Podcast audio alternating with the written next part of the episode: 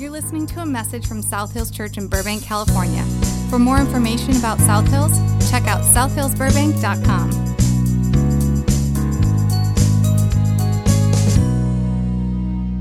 you want to uh, grow this year and you've been looking for some resources um, as a church, we just wanted to let you know uh, as we make New Year's resolutions, as we want to learn more and grow deeper in our relationship with God or in our faith, we want to grow in our understanding. Uh, we have a free resource as a church, and you may have seen this. We put it in all of our newsletters. Anytime we send out an, a letter on uh, a newsletter to your email on Fridays, which make sure you get that. Um, we attach it in our youth and student ones that we send out. Uh, it's a resource called RightNow Media, and it is just full of thousands and thousands and thousands of videos and sermons and uh, conferences and men's stuff and women's stuff and Bible studies and deeper looks into things. There's a great thing called the Bible Project. Um, where it just goes into a more of a historical conversation about the Bible. It's really brilliant. It's one of the best things I've ever seen as far as the way it explains the Bible. Uh, but this is absolutely free to you. We've, we've purchased it as a church so that you can use this. And so um, I would just encourage you to just check it out. Um, if there's something that you want to grow in, if something you want to learn more, if there's a habit you're trying to form this year, uh, please check that out. So you can go to our website. On our growth group page, there's a link for RightNow Media, as well as a link on all of the newsletters that we send out. Um, you can just click on it and then follow the prompts, and it'll sign you up. You just create an account, sign up for free. They have a great app, so you can actually be a part of. You can watch stuff anywhere you go. So check it out, please. Uh, that's just a resource that we wanted to make sure that you were aware of. Uh, this morning, we're going to dive into part three of this series. We're going to continue this conversation that something's got to change. And so, uh, if you have a Bible or a device and you want to get ahead of it, um, we're going to be in the Gospel of Mark in just a few moments, Mark chapter 10 this morning. We're going to dig into something that I think uh, many of us struggle with. Um, especially when it comes to making changes and creating new habits. And that's kind of what we've been talking through these last couple of weeks. And so uh, you know people that are like this because we, we all know people that are like this, that they've been claiming that they're, they're going to change. They've been claiming that they're almost ready, whether they're almost ready to do something, they're almost ready to start something, they're almost ready to leave a certain you know, field, a career into another one. They're almost ready to write a book. They're almost ready to finish the screenplay. They're almost ready. They're almost ready to lose the weight. They're almost ready. And what we do is we say we're almost ready, and you know people like this that are almost ready for years. They've been almost ready for a long time. And I'll be honest, I, have been this way in many things in my own life. Uh, I, am almost ready to start, I'm almost ready to get that going. And you have too, and we all do this. And most of the time for us, something usually bad has to happen. There's usually something bad that comes our way. There's some news from the doctor. There's something that happens in order for us to start actually making the change. Uh, Carrie and I have been walking through something even with uh, some family. And uh, we've been encouraging this particular family member to, to just do something for like the last five, seven years. Um, just, hey, why don't you check this out? Why don't you try this? Why don't you eliminate this? Why don't you stop eating that? Why, hey, here's a blog, here's a, a video, here's a book, here's this. And so we've been trying to like guide someone into a certain decision. And, and it's always just been, oh, yeah, yeah, we'll, we'll start that, we'll try that. And it never really happens. And then all of a sudden, something, they got some reports back with a doctor, and suddenly the doctor said something, which is exactly what we've been saying for seven years. And all of a sudden, it's like, hey, you know what, guys? I'm going to try this thing that the doctor recommended. And I'm like, hey, did you know that I'm smarter than your doctor? Because I said it seven years ago. And so, just so you guys know, that's how smart I am. So, you, you get to just lean in on that this morning into all of my wisdom. Anyway. But we all know people like this. What? Something has to happen, something tragic has to happen in order for real change to start. And so, what if we didn't have to go through that process? What if we could learn a better way of creating the right habits? Or in reverse, what if we could learn a way of, of stopping bad habits, some things that maybe we don't want to continue to do as we move into a new year? And see, the reason why you and I know people like this, the reason why this resonates is because we are all people like this. At one point or another, you and I are experts at stall tactics. We are great at delaying the inevitable. Why? Because we know it's going to be rough. We know it's going to be difficult. We know that there's some pain involved because change always requires some type of pain, whether it's just the pain that we have to physically go through or it's the pain of the embarrassment of failure. There's something that comes along with us taking the first step. There's something that comes along with us actually doing the thing that we said we were going to do, making the change that we said we were going to make. And unfortunately, for many of us, we delay so long that we never get around to doing it. And, and they're not excuses, right? You know this, that, what you say and what I say, they're not excuses. You know, we're just doing research, we're planning. I'm just trying to become more mentally prepared. Like, we say all these things that are really just excuses so that we can delay the inevitable. We spend time planning. We write out our 10 step process. We have to buy all the right supplies first. We have, to, we have to go to the store and we have to buy all of the right gear before we can start running because we have to have the running shoes and the socks and the shorts and the shirt and the sweatband and the fanny pack that we say is not really a fanny pack. It's just something we run with that we can put things in around our waist. But it is a fanny pack, just so you know. We, we, we have to buy all the gear and we delay for so long that we never actually do it. See, the trouble is this that when we get so obsessed with plotting and planning the perfect thing, that we never actually get around to doing much of anything. That's where the trouble lands. It's when we just plan and we process and we gather information and we research and we collect and we buy and we get everything set. And we become so obsessed with just the plan that we never actually get around to doing anything.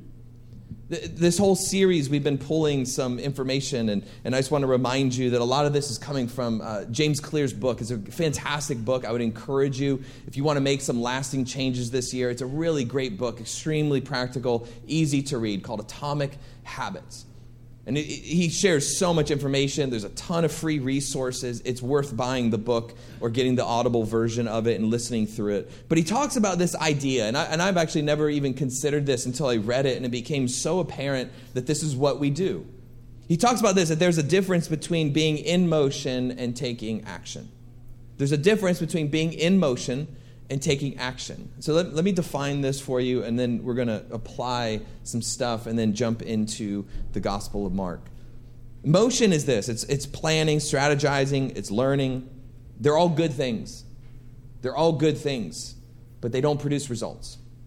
It, it's, it's doing all the research, it's reading all the recipe books, it's gathering information, it's buying the exercise equipment and the exercise clothes to go along with it. It's motion action is the actual behavior that delivers an outcome. Action is the actual behavior, it's what you actually start doing that produces some type of outcome. This year, you may have made a goal that you know, you're going to finish writing the thing that you started writing. You have a goal. Hey, I'm going to write this thing, or I'm going to start a blog, or I'm going to, or I'm going to start writing articles. I'm going to cr- start creating more. I want to be better at this. And all of that is good, but that's all motion. You've pulled all the research, you've read the books, you've listened to the podcast, you've done all the stuff. That's all motion. Sitting down and actually writing is action. Beginning the process, putting yourself down at a table and removing distractions and actually dialing it in and doing the thing that you said you were going to do, that's action. You may this year have some type of health goal. Hey, I want to lose X amount of pounds, or I want to stop eating certain foods, or I'm going to avoid the drive through as much as I can. I'm going, to, I'm going to cut back on certain things. I'm going to stop drinking sodas. I'm going to stop drinking other things. I'm going to quit this. I'm going to stop eating that, whatever it is for you. You may have some health goals that you set out for. So you, you do what we all do you, you start reading articles, you start reading the blog, you watch like a million different videos on Facebook about keto. I'm going to do it. I'm going to do it. I'm going to try it. It's all motion. It's all motion until you actually start eating better. It, it's all planning, and, and, planning really isn't getting you anywhere. It's all good. But there's a problem that comes with it. And I, and I personally, I've never considered this, but it just makes so much sense. And, and James Clear writes this out in, in much more detail in his book. But he talks about this. The problem is that momentum tricks us into thinking we've, we've taken action. Momentum tricks us into thinking we've taken action. Momentum allows us to feel like we're making progress without running the risk of failure. Think about it. Until you actually step out and do it, you are not running the risk of failing. Because nobody knows you're actually doing it yet. You've just, you're, just, you're just reading, you're just researching, you're just gathering information. I'm just making a plan, I'm writing out my action steps whatever it is you're just you're just preparing for it so you haven't actually taken a step so motion tricks us into thinking we've taken action without the risk of failure. And because you and I don't like failure, because we don't like criticism, because we don't want to set ourselves up and feel the embarrassment or the feeling in our gut that we get when we don't accomplish something, we fool ourselves into thinking that we're doing something while we really aren't. And so this morning, I want to, I want to lean into this idea. And what we're going to see in a moment is that when preparation becomes a form of procrastination, something needs to change.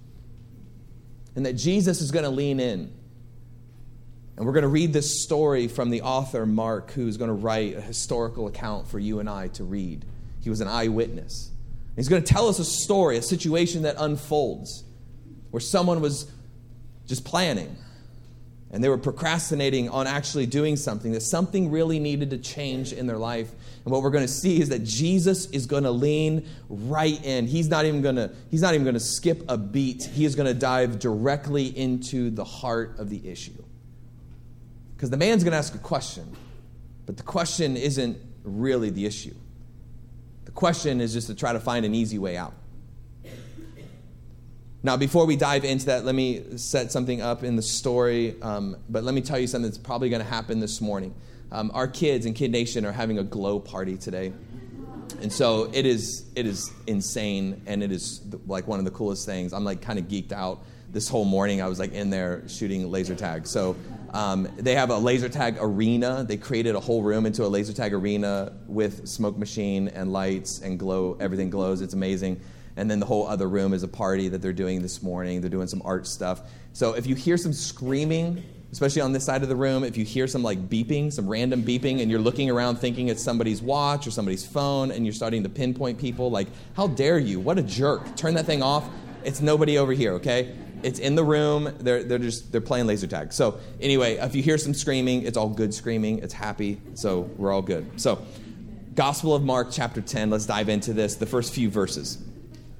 There's a a background in this story that we have to understand. Jesus is traveling around. Jesus is going from town to town. He's moving through the countryside, and he's almost like on tour. You could, you could imagine it this way. Jesus is completing a very successful tour. He's gathered a huge crowd is following him everywhere he goes because there's healings taking place. There's stuff happening. Nobody can believe what he's saying. They're seeing things they've never seen before. He's explaining the kingdom of God. He's, he's helping them move from a place of just all Old Testament based rules and what they've always been told to do. He's making it about the heart and he's trying to pull them from rules into relationships. And so it's all different and they're learning something. They're being challenged with something. All of this is unfolding before we get to Mark chapter 10. And so when we find ourselves in Mark chapter 10, something is happening. Jesus is coming into this town in Judea. He's crossed over the Jordan River, and a man runs up to him. Now, the story says that he's a rich young ruler. It's oftentimes uh, he's attributed with this title. We don't really know uh, whether or not he's really young. We know that he's rich, but we don't know if he's a ruler of anything to be honest. Like when you read the actual story, when you read it in the, in the, different gospels that tell this story, there's not a lot of detail that tells us much about the man, other than he had a lot of money, he had a lot of stuff. But it's entitled The Rich Young Ruler. And he's going to come to Jesus and he's going to ask a very genuine question. This is not one of those situations where somebody was trying to trap Jesus. He wasn't a lawyer trying to trip Jesus up on some technicality of the Old Testament. He wasn't trying to do something to make Jesus look bad. He had a very genuine question. So, this is an honest man who's trying to ask a very honest question. And what you're going to see is that Jesus doesn't even answer his question initially. He responds in a way that seems odd, but like Jesus would always do, he's digging down to the heart of something that was really going on. And so we have to read the story, understanding the context. And there's a little bit of inference that we have to make into it. So I, I, typically, I'll tell you when I'm interjecting my own opinion, just so you know, like that's not what the Bible says. It's just my opinion. So I'll tell you when that's coming. But what we see in this story is Mark chapter 10, beginning in verse 17. We're going to come back to it a few different times. We're going to connect some dots with what we're learning about habits and then we're going to wrap things up with a very practical kind of three things that you need to understand when it comes to habit forming. But in Mark chapter 10, starting in verse 17, it says this As he, Jesus, was setting out on his journey, a man ran up and knelt before him and asked him, Good teacher, what must I do to inherit eternal life? It's an honest question.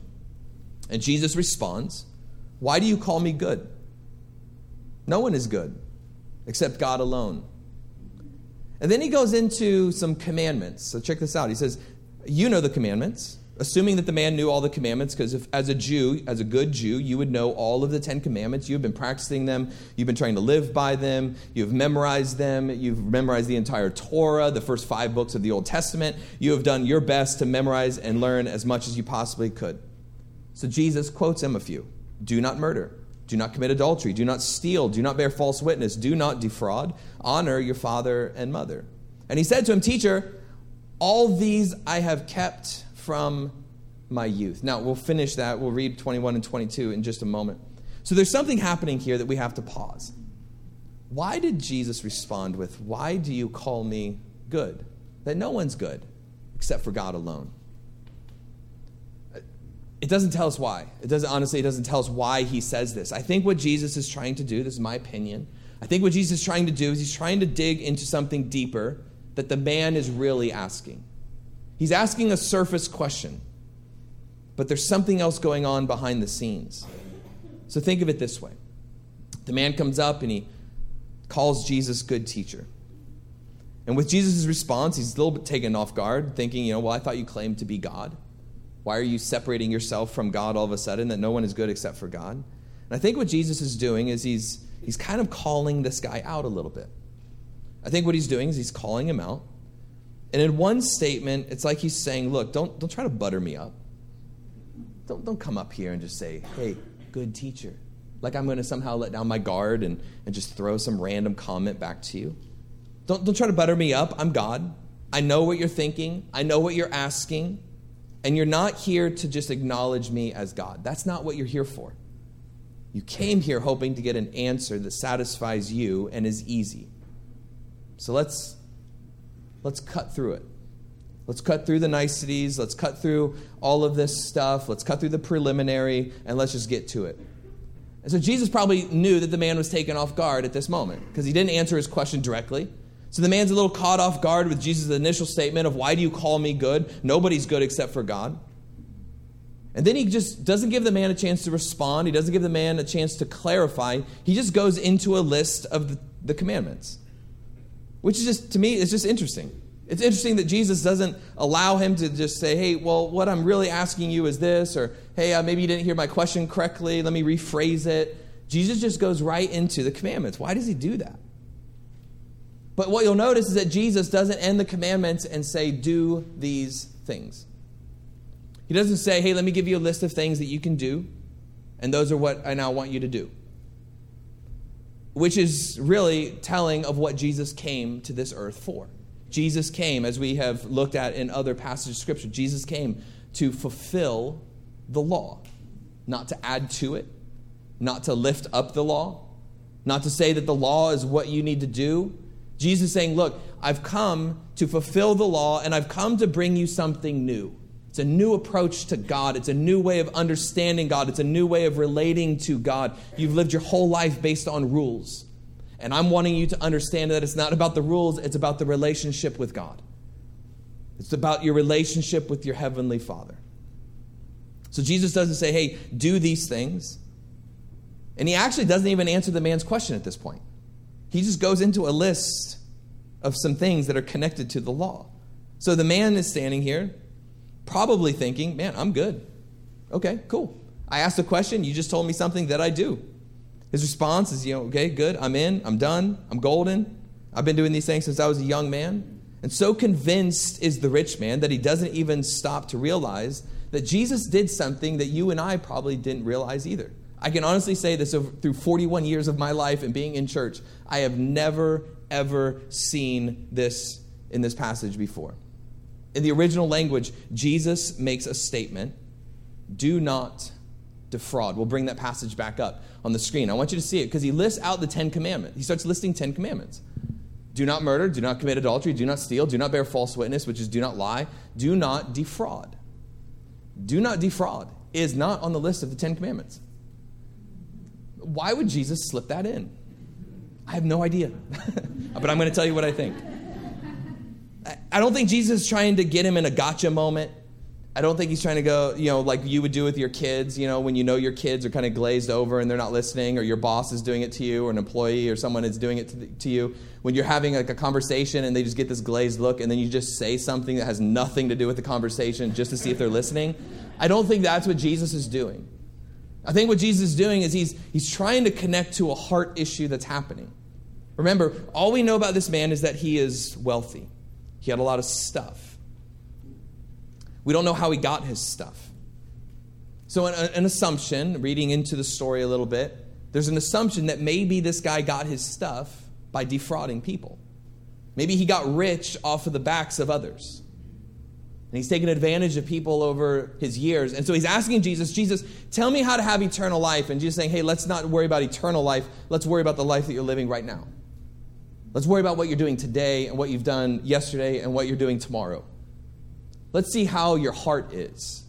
Let's talk about how you're dealing with people. How are you loving people?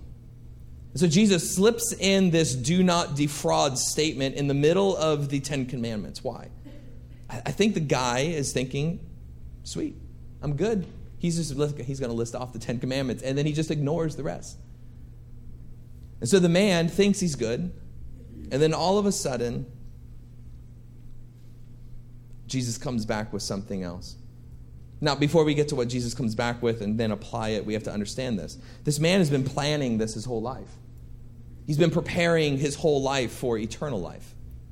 He's been thinking this whole time that if he could just live according to the rules, then he'll have everything he's ever wanted. That somehow having a good life now and the Ten Commandments was associating and taking his mind to the place that there's a, an afterlife. And in this afterlife, there's going to be some special grace for me because I've kept all the Ten Commandments my entire life. So he was careful about keeping all the rules. He's been planning and preparing and somewhat procrastinating, but his whole life has really just been in motion. And Jesus is going to call him to an action. See, part of the structure of habits is this the more you repeat an activity, the more the structure of your brain will begin to change to become efficient at that activity. Now, this is just this is just knowledge from this book, the, the, Atomic Habits. This is an idea that we have to understand. That the more you repeat something, the more frequently you re- repeat an activity, the more your brain will physically change to become as efficient as possible. Because your brain doesn't want to burn calories that it doesn't need to burn. Your brain wants to be efficient. So you've been wired this way, you've been created this way, that you will look for the path of least resistance, always. It's just human nature, it's the way you're wired. You will always look for the path of least resistance. And the more you begin to do something, the more your brain will try to figure out how to do it more efficiently. And it becomes a habit. There's a term in the book, automaticity, and that is the ability to perform a behavior without having to think about each step. It's when our non conscious mind just kind of takes over. And you could probably think of habits that you have in your day, things that you do that you don't have to think about doing. Whether it's the coffee, when you start to make a pot of coffee in the morning, or it's in the shower, you don't even have to think through all the steps, you just do all the steps. It's what you do when you finish brushing your teeth that you like wipe the counter and you do this thing and you put the glass in the right spot and you move this thing to this place. You just wipe everything down or in the kitchen or when you get to work before you turn everything on, you do all these things to your desk to prepare. It's a non-conscious way of building habits that you've done over time. It's not bad. It's just the way that you're wired. It's the way your brain works. So this man has practiced these things his entire life. The 10 commandments have become somewhat automatic for him. And he thought that that's what life was all about. But the best way to make something easy is to do it frequently. The best way to make something easy, if you're trying to build new habits in your life this year, the best way to do something, make something easy, is to do it frequently. The more frequently you do it, the easier it becomes. And we talk about this at South Hills very, very frequently that we automate what's important. We automate what's important. The things in your life that are the most important to you, you will find a way, and your brain will find a way to automate those things. And so if you look at your life and say, well, my family is most important, but you've not automated time to be with your family, instead you have chosen to automate everything at work, what is really most important? Your brain will say, well, work is more important. Therefore, I will now automate work over family. It's the same in, in all the habits that we have, in the way that we eat, in the way that we exercise, the way that we take care of ourselves, the way that we work out in our careers, the way that we put our mind to things. We automate the things that are important to us. Now, I think it's interesting in this passage, as you continue to look down the passage, it says, And Jesus, in verse 21, after this man is excited, Teacher, I've done all these things for my youth, Jesus looks at him and says, and Mark chooses to use a phrase that Luke actually doesn't use. Luke tells us the same story, but Mark is there. Mark's an eyewitness, and Mark captures a moment that Jesus has. It says Jesus looks at him, loved him, and said to him, You lack one thing. Go, sell all that you have and give it to the poor, and you will have treasure in heaven, and come follow me. It's interesting that Mark chooses to capture this moment that Jesus loved him. The original Greek manuscripts actually use the word agape. And the word agape, there's a couple different words for love in Scripture that we can come across. But agape is a, is a deep love, it's a spiritually connected love, it's a godly kind of love.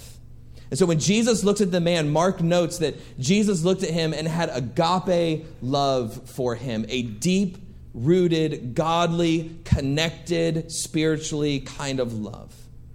Now, nothing in the story tells us why. We don't know why he felt this. We don't know why Mark chose to use this piece of information. Possibly it's because that Jesus saw the man's heart and knew that he was an honest man, he was an earnest man. He really wanted to know the answer to the question. He was just asking the wrong question. And perhaps the man was just a little naive, and so Jesus' heart was going out to him. Jesus loved him in a way that he wanted to guide him to truth. But regardless, Jesus doesn't end it there.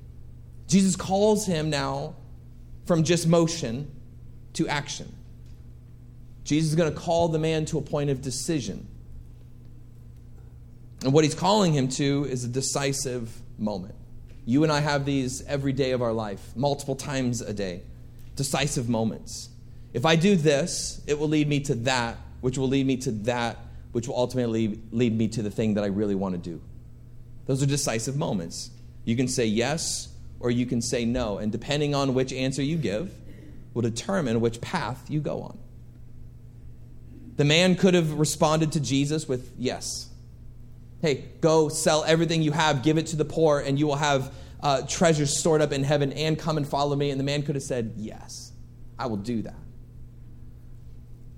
He was in a decisive moment, but he chose to say no. The man, disheartened, verse 22, disheartened by the saying, he went away sorrowful, for he had great possessions. Because the man had a lot of stuff, he looks at Jesus and says, No, I can't do that. You're asking me to do too much that action is too big for me. I, I want to stay in the place that I'm in. So his original question really wasn't his original question because Jesus was calling him to action to actually help with something in his heart. And the man chooses to say no and walk away.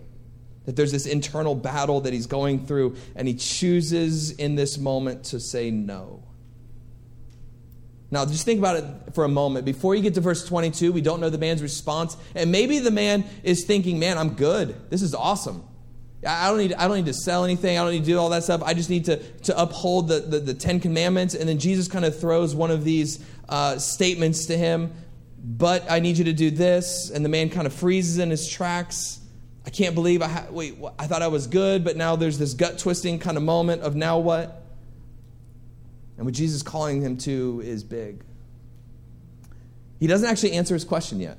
Remember, the man asked the original question of how do I experience eternal life? How do I find eternal life? How do I experience something after this life? And Jesus hasn't even gotten there yet.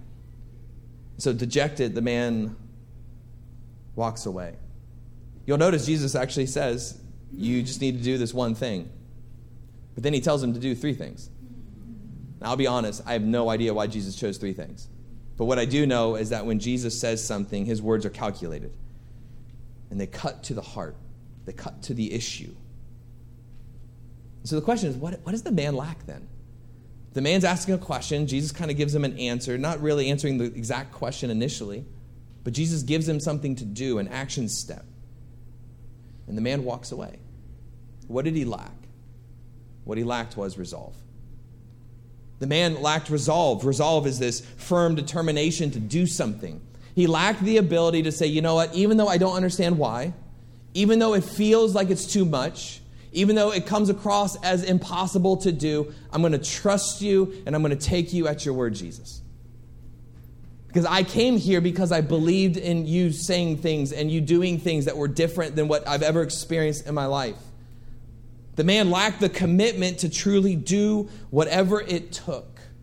And so when Jesus interjects into the conversation, when Jesus comes back to him, he's getting to the heart of the issue. And the man realizes that it's not going to be as easy as he thought it was going to be initially. And he walks away he lacked the resolve to just do the thing that was going to be difficult to do. See, the man wanted to know that his planning was enough, that all of his preparation was going to be enough, that him adhering to the rules and the law was going to be enough. Perhaps he thought that he was always on the right path. Perhaps his, la- his planning led him to believe that he was going to be good. He wanted Jesus just to give him a black and white answer to what he thought was a very clear question. But planning really meant nothing without the resolve to take action. So for this rich man, he had the order of importance reversed. That in this moment, he realized it wasn't about the plan. It was never about the plan, it was always about the goal. It was always about the end goal.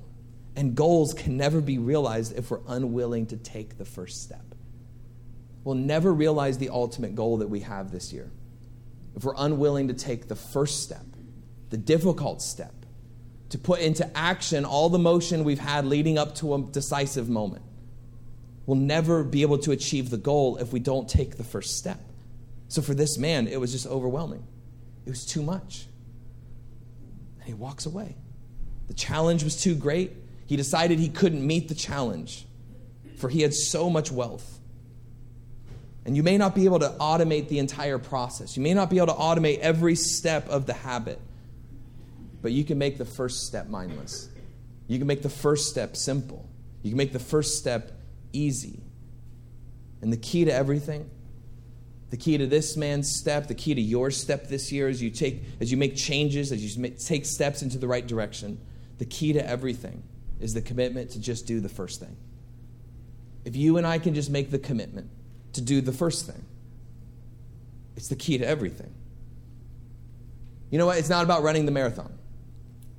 It's about just waking up in time to put your shoes on in time. It's about just putting on your running shoes. It's about walking out the front door. It's about walking for two minutes, for five minutes, for 10 minutes. It's about going to the gym for a little bit. It's about cutting some certain things out of our diets. It's about sitting down at the computer and starting to write out the story that you keep saying you're going to. It's about going back to school and studying so that you can go and get the degree that you keep saying you want to have and the career path that you keep talking about doing and you've been talking about it for years. It's the first step. The key is doing the first thing. It's making the commitment and having the resolve to do the first thing. But the story doesn't end there. I want you to see something in the end of this story because something transpires. So Jesus watches the man leave. And because it said that Jesus loved the man, in, in my thought, Jesus' heart is aching for him. Jesus sees the man turn and walk away disheartened. That his entire worldview was being rearranged, and the love that Jesus felt for him probably went with the man. We don't know whatever happened to this man. He never circles back around. We never find out the end of his story. As an optimist, I would love to think that somehow this man walked away and he took some time later on to think about what Jesus said and, and he kind of had his aha moment and the light bulb went off somewhere along the road. I would love to think that some point he caught back up with Jesus and the disciples, and, and maybe he sat down over dinner and said, Hey, Jesus, remember when you said this thing? And I, and I walked away. I get it now, and I understand what you were saying, and I, I sold everything. We have no idea how this man's story ends. But he easily could have made a decision to come back to it later on. But to me, the saddest thing is that the rich man didn't wait long enough to hear Jesus actually answer his question. Because Jesus was going to answer his question. He just wanted to deal with the heart issue first. So check this out in Mark chapter 10, the last three verses, verse 29, 30, and 31. I want to show this to you in the message translation. It's a very modern English translation. Jesus says this to him in verse 29 Mark my words. No one who sacrifices house, brothers, sisters, mother, father, children, land, whatever, because of me and the message, will lose out. No one who sacrifices everything for me and the message will lose out. What's the message? That's the gospel. That's the good news. That's the story of Jesus. They'll get it all back, but multiplied. They'll get it all back, but multiplied many times in houses and brothers and sisters and mothers and children and land, but also in troubles. I think that's key for, the, for us to understand. So Jesus says, Look, when you give up everything for me, when you go and sell everything, figuratively, literally, I don't know, when you go and get rid of all this stuff, when you go and do whatever difficult thing Jesus asked you to do, you're going to receive it back multiplied over. But there's also going to be trouble in your life. Jesus comes out of the gates and just says, Look, life is not always going to be easy. Just because you follow me doesn't mean that life just becomes perfect and easy and you just get to glide through life with a hallelujah chorus and a, a bright light on you all the time. That there's going to be moments that are difficult. And then he says this, and then the bonus of eternal life. That eternal life wasn't the issue. The issue was whether or not the man trusted Jesus enough to do what he asked him to do. Did he, did he have the resolve to actually put it into action and do it? And then he just threw the eternal life piece on the, on, on the top. Like that was just like the cherry on top of the cake that he's been building. Verse 31 this is once again the great reversal. Many who are first will be end up last, and the last first. Had the man hung around long enough to just hear the rest of what Jesus had, he would have discovered that if he was just willing to take the first step, if he was willing to do the thing that was going to be difficult to do, if he was willing to face the fear of failure and the fear and the challenge of the pain ahead of him, that he could have gotten, gotten rid of everything. And Jesus would have given it back to him multiplied times over. It's the economy of God. It's the way God works, it's the way His kingdom works. It doesn't make sense to us, yet it's true. So, if the first thing is key, then try to make the first thing as easy and obtainable and repeatable as you possibly can. So, let's look at these three things real fast. What three things you need to know and if you're trying to make some changes this year, if you're trying to adopt some new habits, if you're trying to create some habits, and if you're trying to stop some bad habits, what do you need to do? You would just do these three things in the opposite of them. You would, number one, create a commitment device. So this is super practical. Com- create a commitment device. That just means uh, trap yourself by making it harder to get out of the good habit than to just do it. Make it harder for you to get out of a good habit than just to do it. And you'll force yourself into a place where you just start to do the good habit that you want. What does that mean? If you want to start going to the gym, get somebody to meet you at the gym. Because you and I hate disappointing people. We hate calling out of things. You end up doing it because somebody else is just going to show up. Whether or not you actually go through with doing all of it or you're there for however long you said, just the fact that you showed up is key. Or get dropped off. Get dropped off so you don't have a car and you have no way out of it. You're just trapped there. And so if you're going to be trapped there, you might as well just work out. Cut up your credit card. Don't just say, hey, I'm going to stop spending so much on frivolous things this year. Actually, cut up your credit card. Go online and cancel it. Or put it in like a block of ice. Put it in the freezer. And you look at it every day knowing that in order for me to get to my credit card, I have to chip it out of a block of ice. And you don't want to do that. Number two, prime your environment. Prime your environment. What does that mean? That means set everything up in advance. Make it as easy for you to do the thing that you ultimately want to do. Take the first step as easy as possible. Lay out your running shoes the night before. Pack your lunch the night before. Meal prep if you have to. Set an alarm to remind you to read your Bible at lunchtime. Eliminate distractions. Uh, if you want to study harder, if you want to be a better student, then study in a room that doesn't have a computer or a TV. Remove the distraction. Remove the thing that's going to pull you away from the good habit. You prime your environment. And the number three is set a minimum. Don't start with the end in mind. Don't start thinking of step 10. Start with step one and make it small and make it manageable and easy to do. When starting something new, it's better to do less than you hope to do than nothing at all. I want to read more. Just read one paragraph every night before you go to bed. And eventually you'll realize that you can read two paragraphs, and then that turns into a page, that turns into a couple pages. Oh, you know what? I just want to I want to run this much time every morning. Well, just just start with like 2 minutes. Start with like a 2-minute walk. Start with a 5-minute walk. Just start with something small that's manageable to do. But set minimums. If you want to break a bad habit, you kind of do these in the uh, the inversion of what they are. You make a create a commitment device, you create a commitment device that will then make it difficult for you to do the thing. You prime your environment by making it difficult to do the bad habit, all that kind of stuff. But really, if we think about it, it's our habits eventually lead to rewards. And next weekend, we're going to talk about how do you and I help keep in mind this reward that's ahead of us? What are we doing all of this for? How do we allow the reward to motivate us for real change this year? See, the idea isn't to just do easy things in life. The idea isn't just to make everything easy, it's to find a way to make it as easy as possible to do the right things.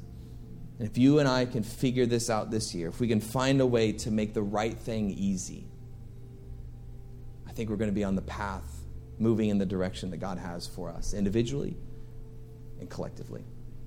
So let's pray this morning. Heavenly Father, we thank you this morning for how much you love us, how much you care for us. Thank you for challenging us and encouraging us this morning. And God, I just pray for those in this room this morning that are trying to make some changes this year. And there's some habits that they know they need to break, there's some new habits they need to begin. God, would you give them the resolve, the determination to do it? Would you help them to just see that they just need to start somewhere? Just begin the process, to not wait for everything to be perfect. And as, as hard as it is for some of us to not, to not have to have the whole plan laid out ahead of time, would you help us to just start, begin doing something? Because something is better than nothing. God, would you help us to just this year create some great habits, to eliminate some negative habits that have been pulling us in the wrong direction? And God, we're so uh, quick to say thank you. Thank you for the way you love us. Thank you for the way that you show us that you have greater concern for our heart than sometimes the questions that we have that keep us from moving forward in a relationship with you. That you care about our hearts, you care about who we are today and who we're becoming tomorrow. And so I pray for those of us in this room that have never begun a journey with you we're still waiting for life to become better. We're trying to fix everything before we come to you. Would you help us to realize that saying yes to you is about understanding our faults, understanding our weaknesses, and trusting you that you will guide us through it, and that we have a church family to help walk us through it together. So, God, help us to say yes to you and move closer to you this year. God, and we just thank you for this opportunity to give back to you as we prepare for our offering this morning. Jesus, thank you for just loving us, for being generous towards us so we can be generous back to you. God, it's an honor that we get to be a part of your bigger mission and plan for your church. So thank you for this privilege it is to give this morning. It's in your name we can pray, and everybody said it. Amen. Thanks for taking some time to listen to this message. We hope that you've been blessed and encouraged by it. Be sure to like us on Facebook and follow us on Twitter and Instagram to stay updated on all that's happening at South Hills Burbank.